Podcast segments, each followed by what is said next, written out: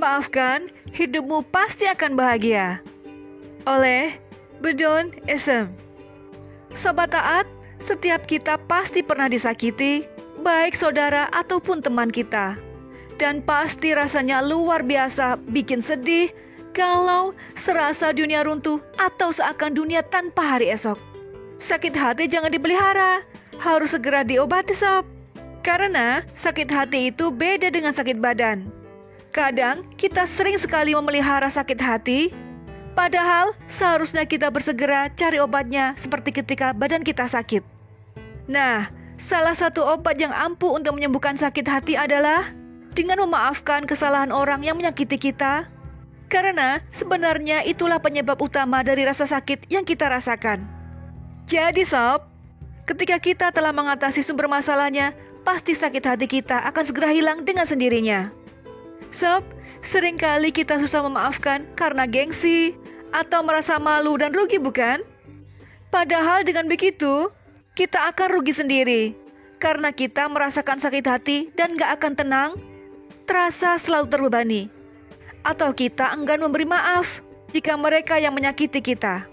Jika dipikir ulang sob, Kadang apakah kita akan melakukan hal yang sama jika kita salah? Padahal dengan begini, seakan kita menunggu-nunggu orang lain mengobati sakit kita. Tentu kita tidak mau bukan berlama-lama merasakan sakit? Tahukah kita bahwa dengan memaafkan sesungguhnya kita sedang melakukan kebaikan dan sungguh Allah telah menjanjikan pahala yang besar untuk kita.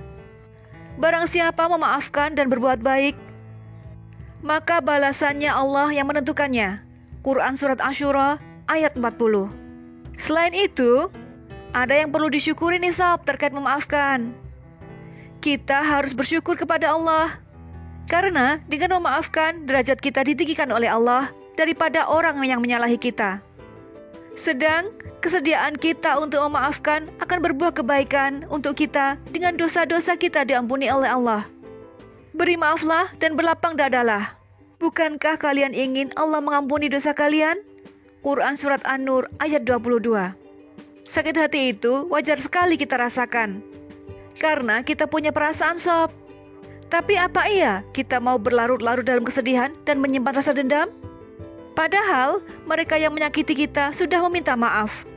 Bener nggak capek menekuk muka, menautkan alis, juga menegangkan urat. Pokoknya sob, sakit hati yang berlarut-larut itu bikin gak bahagia.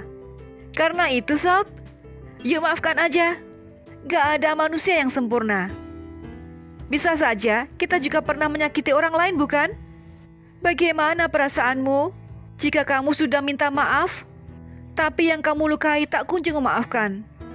Sedih dong. Nah, seperti itulah rasanya sob. Terlebih lagi nih, dalam Islam, memaafkan kesalahan orang lain itu adalah perbuatan mulia.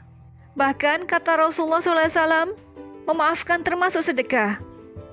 Dari Ubadah bin Samit radhiyallahu anhu, Rasulullah SAW pernah bersabda, Tidaklah dari siapa saja yang badannya dilukai oleh orang lain, kemudian ia bersedekah dengan memaafkannya, tidak menuntut diat atau denda, melainkan Allah akan hapuskan dosanya setara dengan pemaafan yang ia sedekahkan. Hadis riwayat Ahmad. Nah sob, dengan memaafkan, biasanya di kita akan terasa ringan bukan? Urat-urat terasa santai dan rileks. Kita bisa tidur nyenyak, enak makan, dunia ini akan kembali berwarna. Dan lebih hebatnya lagi, ketika kita memaafkan kesalahan orang lain, maka kita akan memperoleh pahala. Karena maaf kita dianggap sedekah. Masya Allah, Sedekah adalah sebuah amalan yang sangat agung. Saat kita mau berbagi rezeki yang kita punya ke orang lain itu akan dibalas oleh Allah dengan pahala yang besar. Nah, apakah sedekah melulu harus dengan harta? Ternyata tidak, guys. Sedekah bisa dengan apa saja. Bahkan, memaafkan termasuk sedekah. Seperti yang Rasulullah sampaikan dalam hadis di atas. Dan semua perbuatan baik secara umum dianggap sedekah.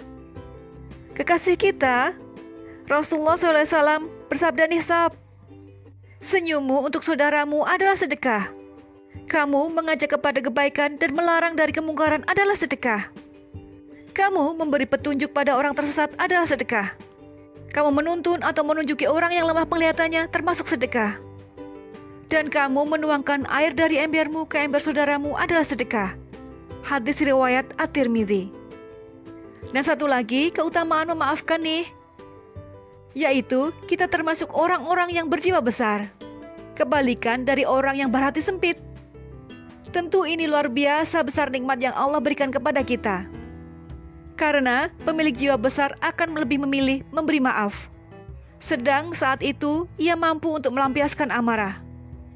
Dengan sifat mudah memaafkan, tidak mudah baper, dan berlapang dada, kita akan dapat menikmati hidup ini. Ibnu Hazm rahimahullah pernah mengatakan, tidak ada hal yang lebih berat bagiku kecuali sebuah pengkhianatan. Namun sungguh, aku tak pernah berpikir untuk mencelakai orang yang pernah bersalah padaku, sebesar apa pun kesalahan dan dosa mereka. Hidup ini terlalu singkat untuk kita isi dengan kebencian sob. Spread love, udah maafin aja. Buang semua sakit hati, apalagi hanya masalah pribadi. Sebagai generasi penerus perjuangan Islam, masih banyak yang harus kita fokuskan, yaitu bagaimana Islam kembali jaya memimpin dunia. Buang semua hal yang akan memalingkan kita dari perjuangan. So, maafkanlah. Hidupmu pasti akan bahagia. Wallahu a'lam.